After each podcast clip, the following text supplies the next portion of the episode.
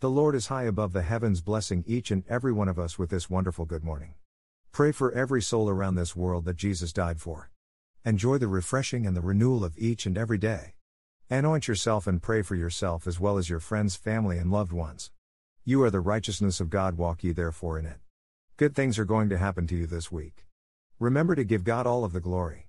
I declare that this week is going to be your week of all weeks. In Jesus' name, amen. Dash. Esort. Isa 28:12 to whom he said, This is the rest wherewith ye may cause the weary to rest, and this is the refreshing, yet they would not hear. Act 3:19 Repent ye therefore, and be converted, that your sins may be blotted out, when the times of refreshing shall come from the presence of the Lord. Esort.